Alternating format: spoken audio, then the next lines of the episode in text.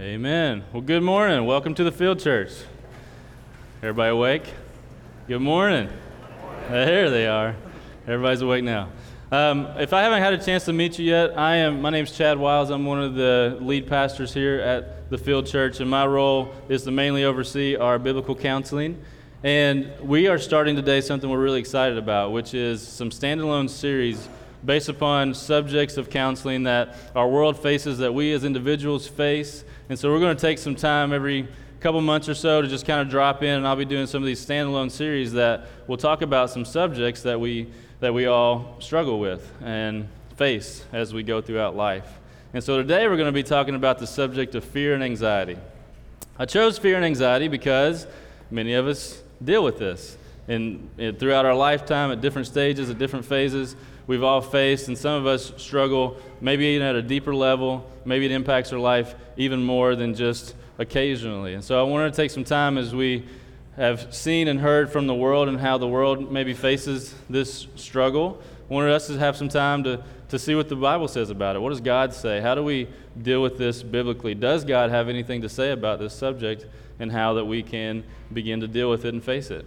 And so some things that I want to just talk about real quickly, just some stats to show you just how prevalent this, this issue is in our culture. Um, according to the Anxiety and Depression Association of America, they say that 40 million Americans over the age of 18 are affected by anxiety, and roughly 18% of the nation's population. I actually think that it's much higher than that. I think that's a low, a low stat because that's just the people that come and seek help, seek counsel, that we're able to have statistics on. But I want to take just a few minutes just to show you uh, what the what the DSM-5, which is the diagnostic criteria that psychologists would use if you came in to see a counselor, um, what kind of criteria they would use to decide if if you maybe a, um, apply for or if you would be diagnosed with a generalized anxiety disorder. So, the first criteria is if you have excessive anxiety and worry, apprehension, or expectation occurring more days than not for at least six months about a number of events or activities such as work or school or performance. I think all of us could say at some point in our lives we've had some excessive worry and apprehension towards any many of subjects in our lives. So that first criteria alone, we could all probably walk into a counselor's office today and become diagnosed with generalized anxiety disorder. I'll read a few more of these. I won't do them all, but just to give you um, some ideas. Uh, the next one is the individual finds it difficult to control worry. I don't know about you, but when you start worrying, it's not very hard. It's, it's pretty hard to turn that off. It's not very easy to just say, like, when somebody comes to you, like, just don't worry about it. How often does that hurt? That help? Somebody says, like, don't worry about it. You know what? Thank you for saying that. Man, I was worrying, and I never thought about not worrying. Thank you. I fixed it. Of course not. You can't stop worrying. So, to find it difficult to control worry, yes. And all of us who worry find it difficult to control that. So, we've already got one and two. I'll go one more just to drive the point home. Letter C on the criteria the anxiety and worry are associated with three or more of the following six symptoms, with at least uh, some symptoms having been present for more days than not for the past six months. So, restlessness, feeling keyed up or on edge. You got something coming down the pipe that you're a little bit worried about? Probably a little bit restless, a little bit keyed up, a little bit on edge, right? Being easily fatigued. Well, just want to lay in bed, just want to escape. I don't even want to deal with this, right? We've all been there. Difficulty concentrating or mind going blank irritability, muscle tension, or sleep disturbance, difficulty falling or staying asleep or restless, unsatisfying sleep. Anybody got anxiety disorder so far? Right. And the reason why I bring this up and, and kind of drive this point home is I want us to see that the world or the, or the psych, psychological world and well meaning people trying to help people who are struggling with anxiety see being fearful or anxious as abnormal. If you have fear, if you have anxiety, then you're abnormal and something's wrong with you. And what I want to help you see, and we know as Christians, is actually it's very normal. It's a part of being uh, human. It's a part of the human condition. We all struggle with it from different times, different levels. Who hasn't worried about the future? Who hasn't worried about your safety? Who hasn't worried about your children or the lack thereof or the wanting of or a relationship that you wish you had or you do have that you're afraid that might fall apart or the, or just death and survival and what if I get cancer? What if something happens to one of my family members? What if, what if, what if? Right? Who hasn't worried about those things? That's just a normal part of the condition, the human condition, right? We are finite, weak humans with no real ability to stop anything or control anything. And so if you came in here feeling like you had it all together, I'm sorry to tell you, you don't. And you know that deep down, right? If you spend your life filling up your bank account to be safe, all it takes is one bout with cancer to drain that like that. There's many people who have very successful lives and get something like cancer, and after the medical bills, you're bankrupt. So you can't trust in that, right? You can't trust in tomorrow. You don't even know if tomorrow will come. You don't even know if the next few minutes come. And I know I'm probably like, if you're an anxious person, you're probably getting more anxious. I promise eventually we will get to some help for this, but I'm just trying to help drive the point home, right? And I'm very sensitive to the fact, I want you to hear me say this. I'm not making light of the struggle of anxiety. I'm actually trying to do the opposite. I'm trying to help you see that it's actually pretty normal that we face this. And I'm very sensitive to the fact that, that many of us, because of anxiety, have struggled with maybe some life altering struggles like panic attacks or sleeplessness or exhaustion. It happens, right? It's the natural progression as this thing goes undealt with, as we get deeper into our fears. That's the natural progression of that.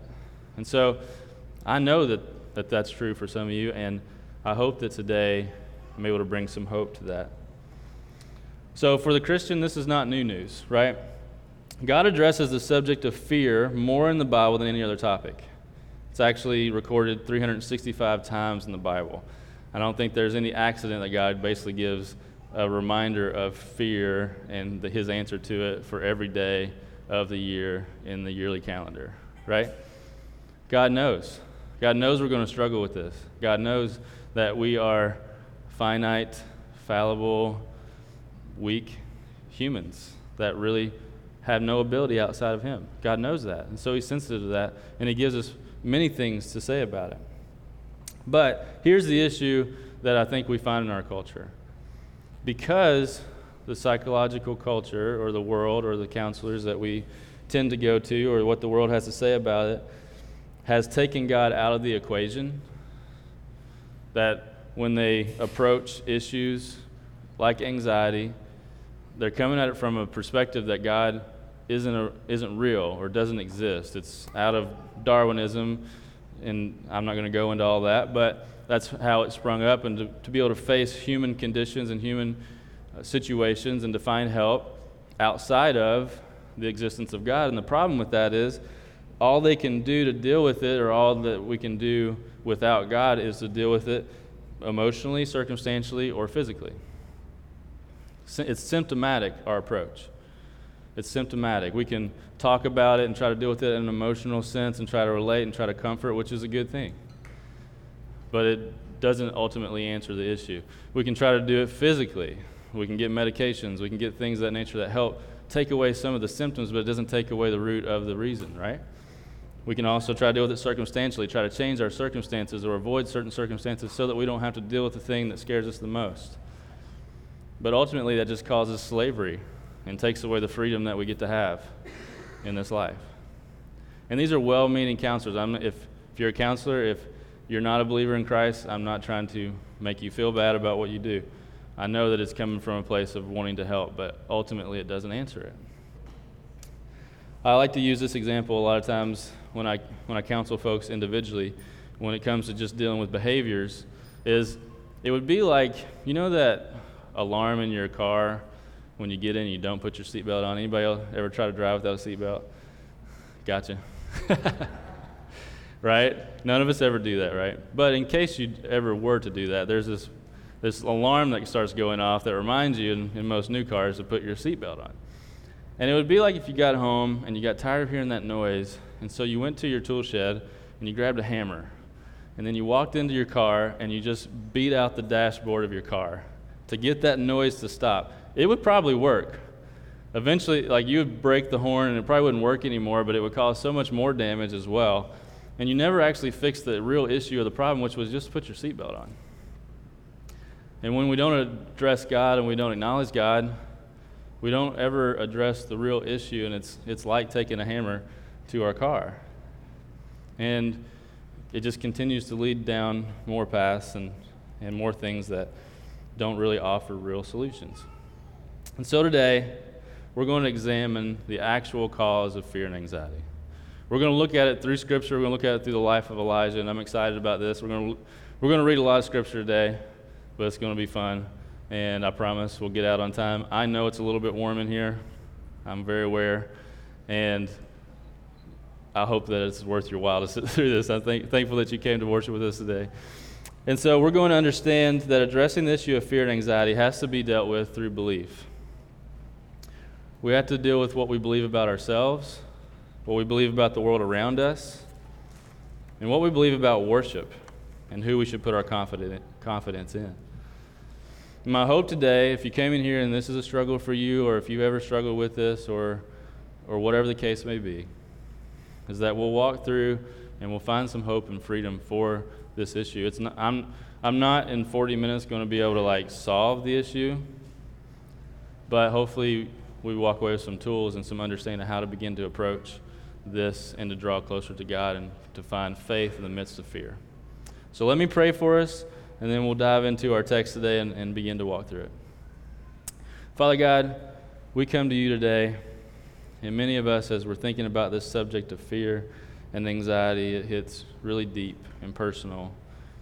And many of us struggle with this day in and day out. For many of us, maybe even coming here today was a struggle, um, but found courage to do so. And God, I pray that today, as we look at your word, that you would speak through me, you would speak through your word, and through your example of the life of Elijah, you would give us help and hope to begin to draw near to you and find hope and freedom that we desperately need. And I pray this in Jesus' name. Amen.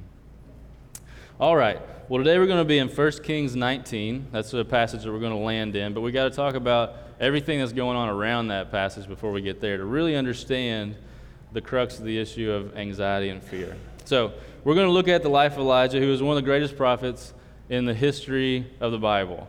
Many of you probably heard the story of Elijah where he gets taken up in a chariot of fire and a whirlwind. The guy doesn't even physically die on this earth like most people do, right? To just show how holy and how set apart God had made Elijah. He had he didn't have to face death like most of us. Only Jesus and I think Enoch was the only other two that, that had the same kind of um, ending. And before we get to the part of Elijah's story that we're going to walk through today, I just want to set the scene for who Elijah was. Just kind of look through a few things that were happening at that time uh, and what the atmosphere in Israel was at that time as well. This all takes place after the kingship of David and Solomon, but before the exile out of Israel. So we're in the middle of this. There had been many kings, and many of them had been wicked. And they had constantly turned their backs away from the Lord. And Ahab, who was the king at this time, was the worst of the worst. Um, here, Elijah arrives on the scene in chapter 17 in the, in the story of King Ahab when Ahab took reign over Israel.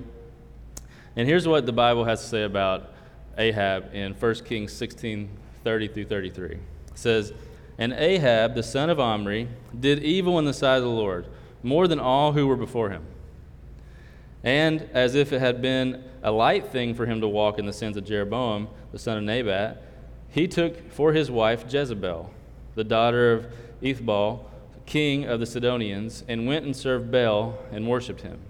And he erected an altar for Baal in the house of Baal, which he built in Samaria. And Ahab made an Asherah. And Ahab did more to provoke, to provoke the Lord, the God of Israel, to anger than all the kings of Israel who were before him. That's a big statement. If you've read some of the kingship before that, they, a lot of people have made God really mad and had turned their backs and had led Israel to turn their backs against God. And Ahab was the worst. And his wife Jezebel, she was a different kind of evil altogether. They were the worst. Uh, and, and so Elijah enters in this time to, to begin to face and to face off with and be a mouthpiece for the Lord. I just want to explain who Baal was, just so we can understand what was happening there with this idol worship of Baal. Baal was known as the storm god. He, was the, he had the fertility of the land was dependent upon him sending rain.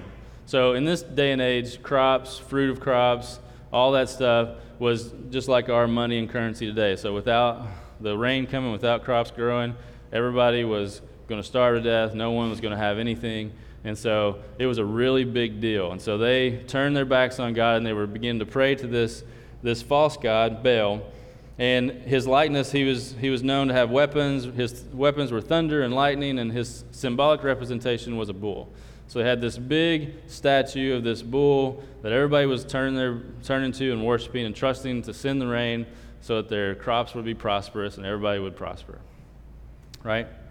So then we see Elijah. He comes on the scene to confront Ahab and Jezebel as a mouthpiece of the Lord. So here's some things that, that God used Elijah for.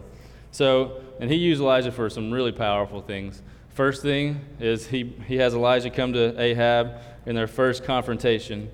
And God gave Elijah the courage and boldness that was unmatched in Scripture. And here's what he said to Ahab the very first time. He says in 1 Kings 17.1, it says, Now Elijah the Tishbite of Tishbe in Gilead said to Ahab, As the Lord, the God of Israel, lives, before whom I stand, there shall be neither dew nor rain these years, except by my word. So, get this contrast. We're going to trust in this false God to provide rain and hope and crops, and God's going to say, you know what? Fine. I'm going to stop it from raining. And it's not going to rain until I say so. And Israel suffered. And it was a drought, one of the worst in Israel's history. Um, and then later in the chapter, God uses Elijah to help a widow during this drought. She's about to die. Her, her oil is about to dry up. She's not going to have any more food, any more water. She tells Elijah, We're just going to make some food and die. And he comes in, and God uses him to do a miracle to where her food never runs out. And then her son gets sick a little bit later in that chapter, and he uses Elijah to actually bring him back to life. And so God's using Elijah in some really super powerful ways. But one of the ways that he uses Elijah is one of my favorite stories in the Bible. This is a confrontation that puts the Avengers movies to shame. They could just make a movie of this, and we'd all be fired up and want to follow Elijah. This is, this is an awesome story. And so it starts in chapter 18, verse 17. And we're going to look at this. And this is a story where Elijah goes toe to toe with Ahab and all of his prophets. Okay? So open your Bibles to chapter 18, starting in verse 17. We're just going to walk through this and see what's happening here. And this is all going to lead us to chapter 19, where we're going to spend the rest of our time. And I'm going to go through this rather quickly. Okay? Starting in verse 17. So when Ahab saw Elijah, Ahab said to him, is it you, you troubler of Israel? And he answered, I have not troubled Israel, but you have, and your father's house, because you have abandoned the commandments of the Lord and followed the Baals. That's right there a pretty powerful statement. You have, Ahab's causing the trouble of Israel, and he's saying, No, you are, because of what you've done, you and your wife. And listen, they're the king and queen. They have all the power in the world to try to kill Elijah, or whatever, but he shows great courage in the face of that and tells him the truth to his face, right? And then he says, Now therefore, send and gather all Israel to me at Mount Carmel, and the 450 prophets of Baal, and the 400 prophets of Asherah, who eat at Jezebel's table. Send all 850 of your prophets, and we're going to square off. And then it says this So Ahab sent all the people of Israel. So now we've got an audience of the whole nation of Israel who are surrounding this standoff, right? So just picture this in your mind. We're on Mount Carmel, this huge crowd, like a, imagine a, a big stadium full of people watching this battle happen, and there's 850 of these prophets and Elijah, right? And Elijah came near to all the people and said, How long will you go limping between two different opinions? If the Lord is God, follow him. But if Baal, then follow him. And that's a warning for us today. This is going to be a lot of what we talk about. There's two choices. There's no gray area. If God is God, then follow him like he is God. And if not, then follow the way of this world. But don't pretend like there's a middle ground. That's what he's saying to them. Don't act like you can, you can follow both. Choose. And then he says, And the people did not answer him a word. Then Elijah said to the people, I, even I only, am left a prophet of the Lord, but Baal's prophets are 450. Let two bulls be given to us, and let them choose one bull for themselves, and cut it in pieces, and lay it on the wood, but put no fire to it. And I will prepare the other bull, and lay it on the wood, and put no fire to it. And you call upon the name of your God, and I will call upon the name of the Lord, and the, and the God who answers by fire. He is God. So here we go, setting the scene.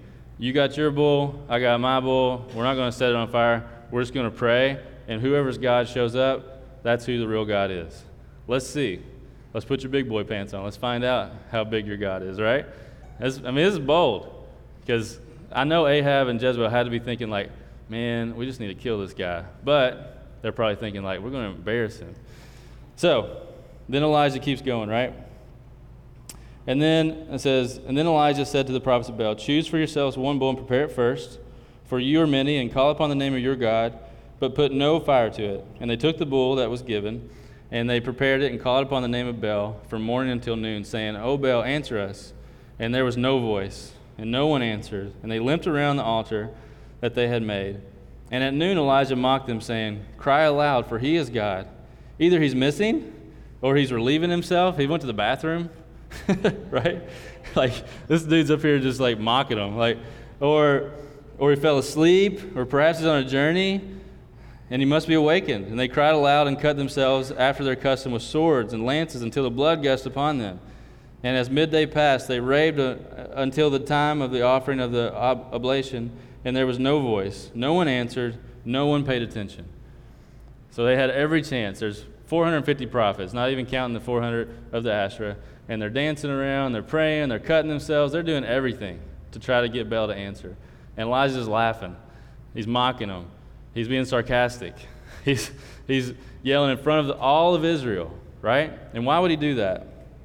Because we see Elijah knew what was about to happen. Then in verse 30, then Elijah said to all the people, Come near me. And all the people came near to him, and he repaired the altar of the Lord that had been thrown down.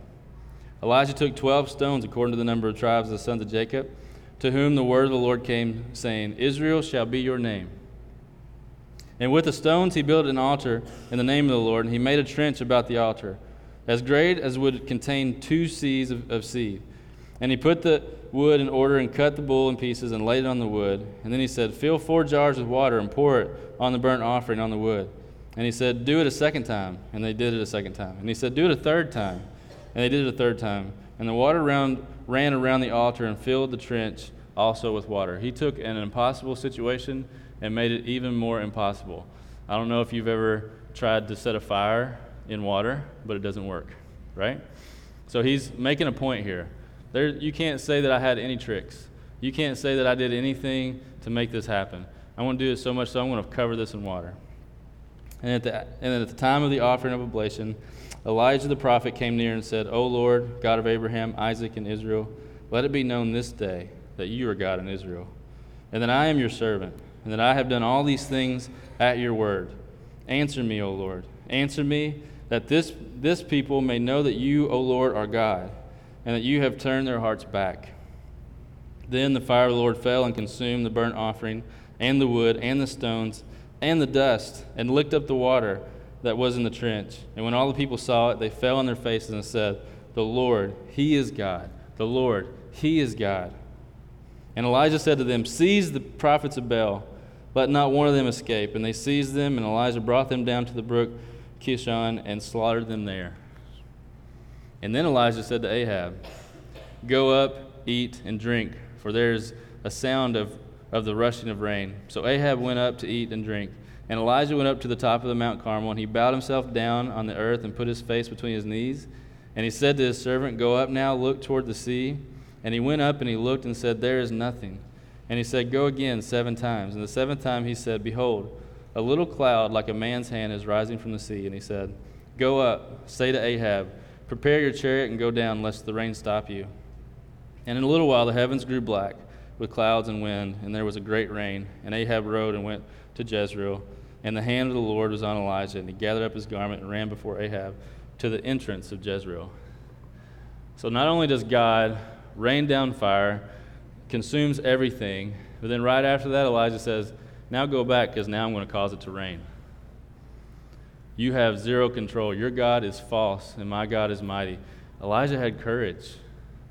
Elijah had courage in the face of fear because he believed in who he was serving. He believed in God, and he knew that whatever happened, that God was worth it, right? And so we see this courage. Now, you're probably thinking, well, I thought we were talking about anxiety and fear. It doesn't look like Elijah has any. Well, now we're getting to chapter 19. We had to talk about all that to really set up how does this work? Like, if we just have faith, right? Shouldn't we be fine? Like, no anxiety? Well, let's look at chapter 19. Let's keep reading. And then we'll get into our main text today. 19. Let's look at the first three verses. So Ahab told Jezebel all that Elijah had done and how he had killed all the prophets with the sword. Then Jezebel sent a messenger to Elijah, saying, So may the gods do to me, and more also, if I do not make your life as a life of one of them by this time tomorrow. Then he was afraid. And he arose and ran for his life, and came to Beersheba, which belongs to Judah, and left his servant there. How does this happen? Elijah just did this epic. I mean, if there was ever if there was microphones back in that day, that'd be the first ever mic drop. Like you don't get much more than that, right? Like what else is there to say? God is God. I've proven it. I've shown it. He was courageous in the face of this evil king, and all it took was some words from the queen for him to be afraid. How does that happen? Well, point number one today, something I want us to really think about is fear thrives in self centric thoughts and beliefs. Fear thrives in self centric thoughts and beliefs. Satan uses real possibilities to fuel fear based beliefs. Satan uses real possibilities to fuel fear based beliefs. It's a real possibility. Like, she was the queen. She had the power to send people after him to try to kill him. That wasn't some false belief. And the things that we're afraid of and the things that we find fearful are not fake things, usually. They're things that very real could happen, right? They're things that have happened to other people a lot of times. There's things we've seen in the news, things that we know can and will happen maybe even sometime in our life. But Elijah forgot about one very important thing that gave him the courage the time before. Elijah forgot about God. In that moment, Elijah began to think about himself. Elijah forgot about God. Elijah forgot about making God's name great. Who cares if you get killed? Isn't your job as a prophet to just make God's name great? Like, you knew the risk. And in all those other times, you were just fine with all that risk. But for some reason, in this moment, the risk was too great. Elijah was thinking about self preservation. Elijah forgot about God's power and his provision time and time again in Elijah's life. We just talked about things that we probably would believe we're sitting here. If I saw one of those things happen, I, there's no way that I would waver from the Lord, that I would never be afraid of anything happening. Who cares, right? Because if I saw God do that, He's real. And at the end of it, if I die, I'm going to be with Him, so who cares? That's just not true. That's not true because many of us sitting here today have seen God do a lot of miracles in our lives very real things. You have found peace in times of fear, but it comes back. And all of it is based off of what you believe. And when you become self centric, when you start thinking about yourself, and you start caring about yourself and what happens to you more than you care about God's name and what, who God is, and you forget about the power of God, you will become fearful and anxious, and it will begin to overtake you. So, some questions I want us to think about before we move on to point number two is when you're faced with possibilities of danger, hopelessness, or struggle, or death, or etc., or whatever, who is the center of your belief in that moment? You or God? Who are you trusting in when life gets tough? Yourself? Your abilities? your need to be good and to be powerful enough and good enough, or God? Because remember what Elijah said back in our last chapter you can't have it both ways.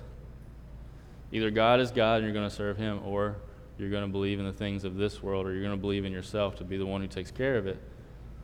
And that's going to cause issues. So, point number one fear thrives in self centric thoughts and beliefs.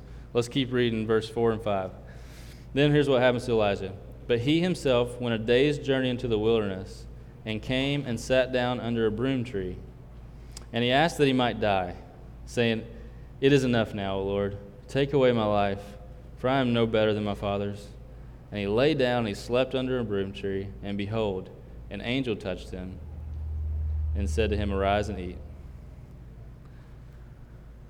So, point number two fear beliefs cause physical, emotional, and worship responses. Fear beliefs cause physical, emotional, and worship responses. Look what happens to Elijah. When he begins to believe that, that he's going to die, he believes that she's won, he believes that there's impending doom, what does he do? He runs. He sits under a tree.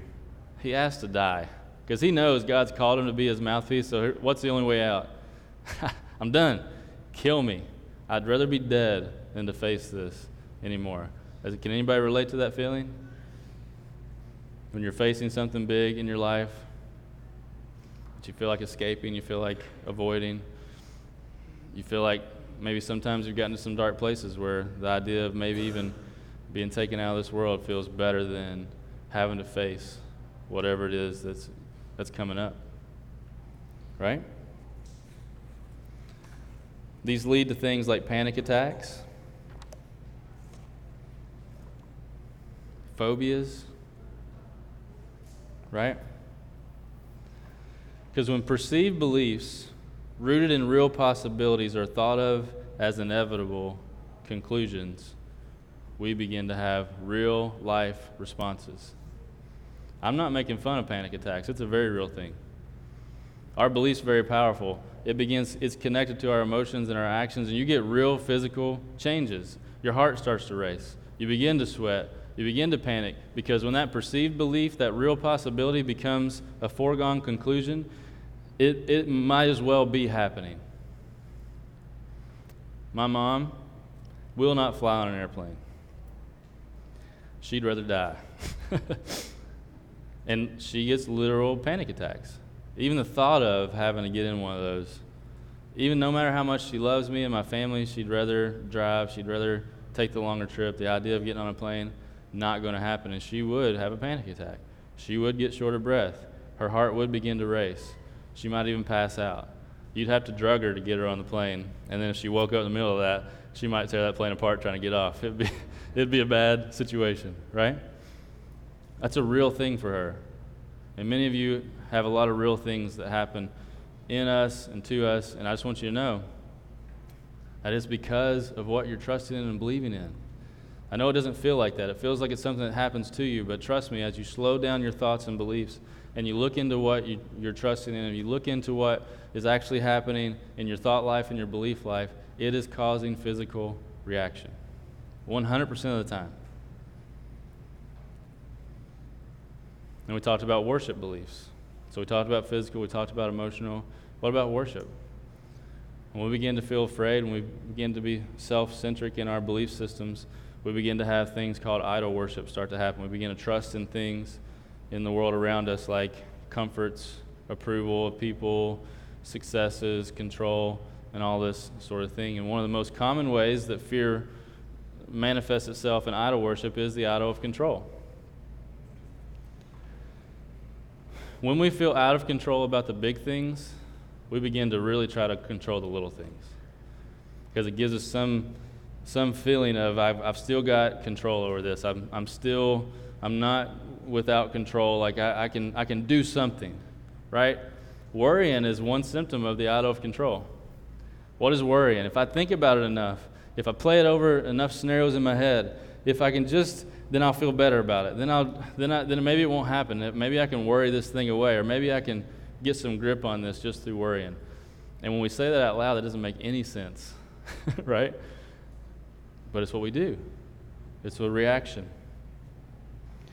Sometimes this comes out in the way of the box checkers and the to do listers in the room. And I know I'm striking some chords here. I'm stepping on some toes. And I'm not saying it's always bad to make a plan and have boxes to check off. And, but sometimes when life feels a little bit stressful and it feels a little bit out of control and I don't know what I'm going to do next, if I can just put a little plan together and kind of organize everything in life and I can just check some boxes off, then I can feel like I'm doing something to, to move this thing along. Like I'm doing something to fix this thing. I see a lot of smiling faces. I, I think, I think some of you know what I'm talking about, right? Or some of you might be avoiders. I'm not going to go to that place. Ah, when I get in crowds and I, people start asking me, I just, that makes me uncomfortable. I get a little, I'm just going to stay home. I'm going to be a homebody. I'm not going to go. It's easier if I just don't do that thing, if I just stay away from that thing. Maybe money hoarders. If I just get that bank account big enough, then whatever happens, I, I think we can take care of it. And there's a list of things. So, some questions I want you to think about before we move on is when you're facing your fears, how do you respond? Just that simple question. When you're facing your fears, how do you respond? What's that natural reaction? What's that natural response? How many of the actions and habits of your life are designed to help you feel like you have control? How often do you pray when life's going haywire? Is, does it become non existent? Or how many of those prayers consist of things that you that would bring glory to God through you but go beyond your ability, circumstances, or control? Or do those prayers focus on yourself and God helping you get out of that situation. Right? Some of these questions might help reveal some of that heart behind some of these things. So, moving on to point number three. Number three says, The journey from fear to freedom is a process of belief that leads to faith in who God is and the reality of who we are. The, process, the journey from fear to freedom is a process in belief. It doesn't happen overnight. It's not a quick fix situation. But as you dig into those beliefs and you begin to look at those, it's a process of belief that leads to faith in who God is and the reality of who we are. Look what happens to Elijah, starting in verse 6.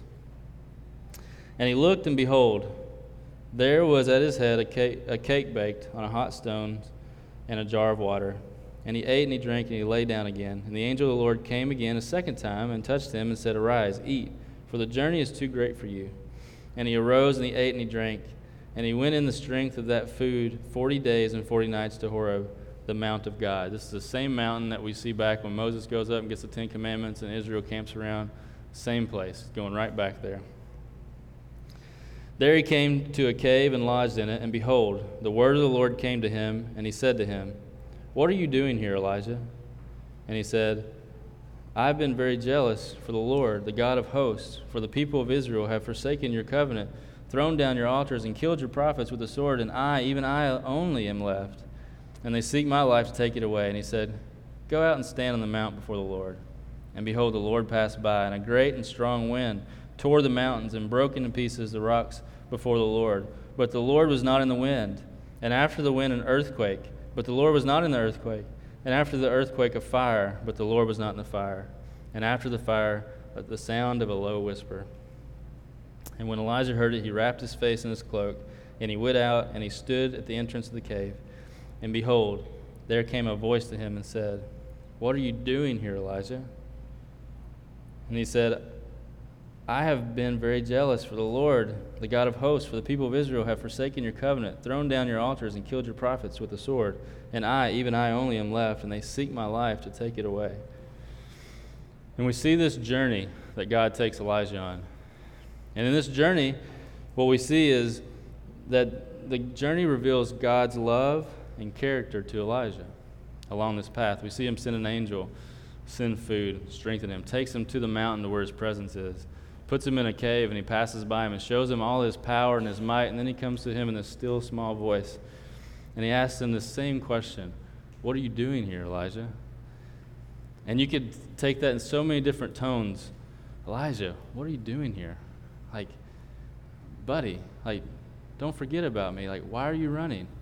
Or Elijah, what are you doing here? Why are you here? You're supposed to be out there. What happened to your courage? Or Elijah, look at where you're at. What are you doing here? Remember your mind. Remember who I am. See my power. See my majesty. See who I am. And time and time again, he enters into Elijah's life along this journey. And I, and I think I, I should ask us Are you seeking the Lord in the midst of your fear? On this journey, things that you're struggling with, things that are hitting deep, things that are causing you to be anxious, are you taking time to stop and see what God's doing? To see where He's at? To see how He's using it to develop you? To show His character to you and to show His love for you and to show how He is the one that you should turn to and to give you a greater freedom than you could ever have on your own when you feel like you're in control and you feel like you're the one who's making everything happen. Are you seeking Him? Are you looking to Him? God in the Bible says, Fear not 365 times, and that's always coupled with, For I am with you. Every single day, we're going to face things that are going to cause fear. We're going to face impending doom. You may get cancer, you may get in a car wreck, you may not find that spouse, you may not be able to have kids. God may take away a family member or two. You may not get that job that you hope for. You may struggle financially. And on the list goes. But in the midst of that, do you see God? Do you see His provision? Is He enough? Is He enough, ultimately? And on this journey, do you check in to see that? Isaiah 41:10 says, "So do not fear, for I am with you. Do not be dismayed, for I am your God. I will strengthen you and help you. I will uphold you with my righteous right hand." That's a promise. That's a promise for every single one of us who believe in him. 100% of the time, God is going to be with you in whatever struggle. He will not forsake you. You don't have to be dismayed. It doesn't mean hard things won't happen. It just means He'll be in it with you.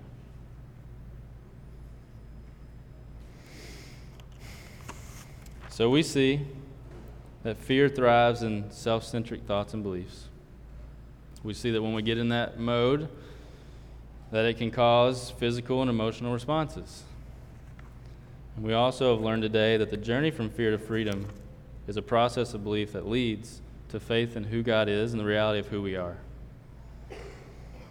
And the last thing, and maybe the most important thing, point number four is freedom and courage comes when we repent of our false beliefs and renew our minds in what is true.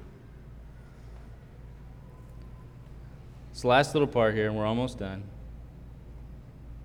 It says, And the Lord said to him, Go, return your way to the wilderness of Damascus. And when you arrive, you shall anoint Hazael to be king over Syria, and Jehu the son of Nimshi you shall anoint to be king over Israel, and Elisha, the son of Shaphat of Abel, I can't even say this word, Meholah, you shall anoint to be prophet in your place. And the one who escapes from the sword of Hazael shall Jehu put to death, and the one who escapes from the sword of Jehu shall Elisha put to death. Yet I will leave 7,000 in Israel, all the knees that have not bowed to Baal, and every mouth that has not kissed him. And so, and so Elijah, or so Elijah departed there and found Elisha, the son of Shaphat.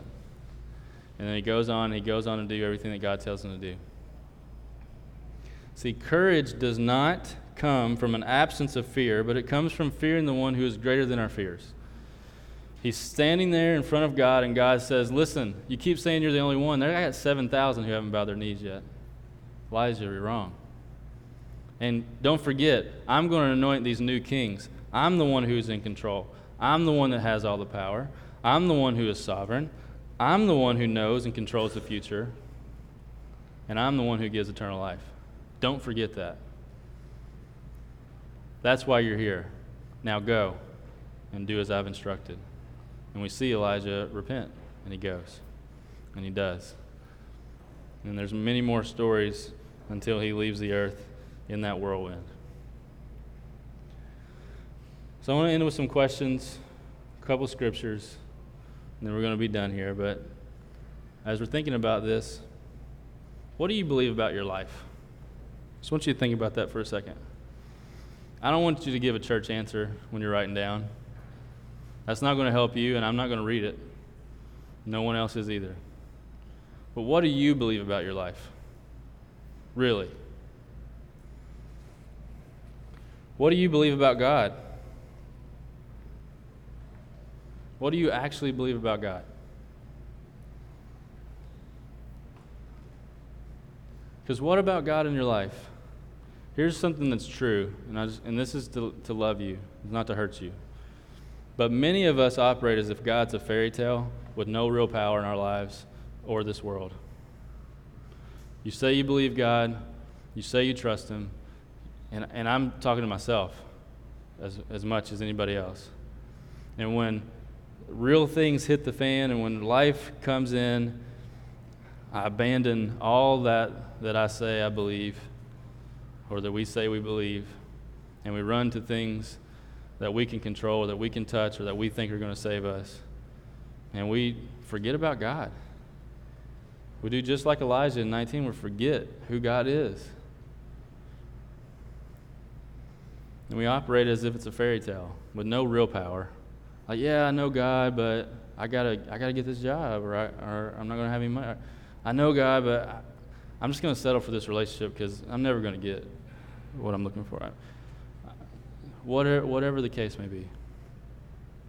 So, what do you believe about your life? What do you actually believe about God? And then, that last point freedom and courage comes when we repent. Paul tells us in Ephesians 4 17 through 24. It says, Now I say and testify in the Lord that you must no longer walk as the Gentiles do in the futility of their minds. They are darker in their understanding, alienated from the life of God because of the ignorance that is in them, due to their hardness of heart. They have become callous and have given themselves up to sensuality, greedy, to practice every kind of impurity. But that is not the way you learn Christ. That's not who you are. Assuming that you have heard about him and were taught in him, as the truth is in Jesus, to put off your old self, which belongs to your former manner of life, to put that off and be renewed in the spirit of your minds, your beliefs about what's true. And to put on this new self, created in the likeness of God in true righteousness and holiness. And what does he mean? That is not the way you've learned Christ. We're going to end with Ephesians 2 1 through 9. Because Ephesians is a letter, he's building upon it. That's, that's in chapter 4. What did he say to him in chapter 2? In chapter 2, he tells us this and you were dead in your trespasses and sins, in which you once walked, following the course of this world, following the prince of the power of the air, the spirit that is now at work in the sons of disobedience, among whom we all once lived in the passions of our flesh, carrying out the desires of the body and the mind, and were by nature children of wrath like the rest of mankind. That is who you are, or at least who you were. There's nothing good. You're by nature children of wrath. There's nothing good in us. But this is who God is. But God, being rich in mercy, because of the great love with which He loved us, even when we were dead in our trespasses, made us alive together with Christ. By grace you've been saved. That is who you are if you know Jesus today. And raises us up with Him and seated us with Him in the heavenly places in Christ Jesus, so that in the coming ages He might show the immeasurable riches of His grace in kindness toward us in Christ Jesus. For by grace you've been saved through faith. And this is not your own doing, it is a gift of God, not a result of works, so that no one may boast. See, leaning into and understanding our total depravity and our worthlessness without God is a good thing because it leads us to accept and to have faith in the grace that God gives us in Christ Jesus. That He lived this perfect life, He died on the cross to take the punishment of our sin, and he spilled his blood so that our sins could be forgiven, and whoever believes in him will have eternal life. That is the grace that he has given us, and it is by that that we are saved. And it is by that that we can trust in these times of fear to know that God is with us. God is with us. We don't have to be dismayed. But here's what's also true if He's not your Savior, and if you haven't trusted Him, He's not. But He can be, and He wants to be when you have an opportunity to make that true. And so today, as we close, we haven't done this in a little while, but I know this is a sensitive subject for so many of us. And so I've asked our community group leaders and some of our elders in training to come up here and kind of line the front. And they're just going to be up here to pray. And if you need to talk to someone, if you need to ask for prayer, if you need help, or if you want to know more what it looks like to actually know Jesus, we're here. So don't hesitate. The band's going to come up right now. They're going to, they're going to play our last worship song. Come on, guys. And I want you just to take some time to think about these questions. What do you believe about your life? What do you actually believe about God? And maybe that belief has wavered and you just need to repent and you need someone to pray with and just restore that and to take courage in the Savior you already know. Or maybe it's your opportunity to take courage for the first time. Either way, that's awesome. Either way, that's a great day of freedom and restoration. And it's a start to freedom.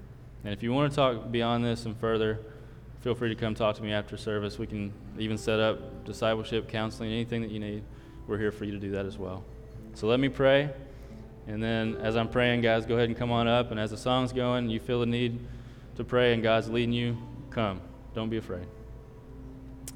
Father God, I thank you for this morning. I thank you for the opportunity to just share who you are. And God, I know we all struggle with this subject. We all have fears. We all feel unsure about things in our lives. And we're thankful to have a God who is near to us, who is in control, who does come alongside us and walk through this life with us. That we don't have to be dismayed, we don't have to be fearful. And so, God, I pray you'd work in each heart in this room the way that you need to. In Jesus' name.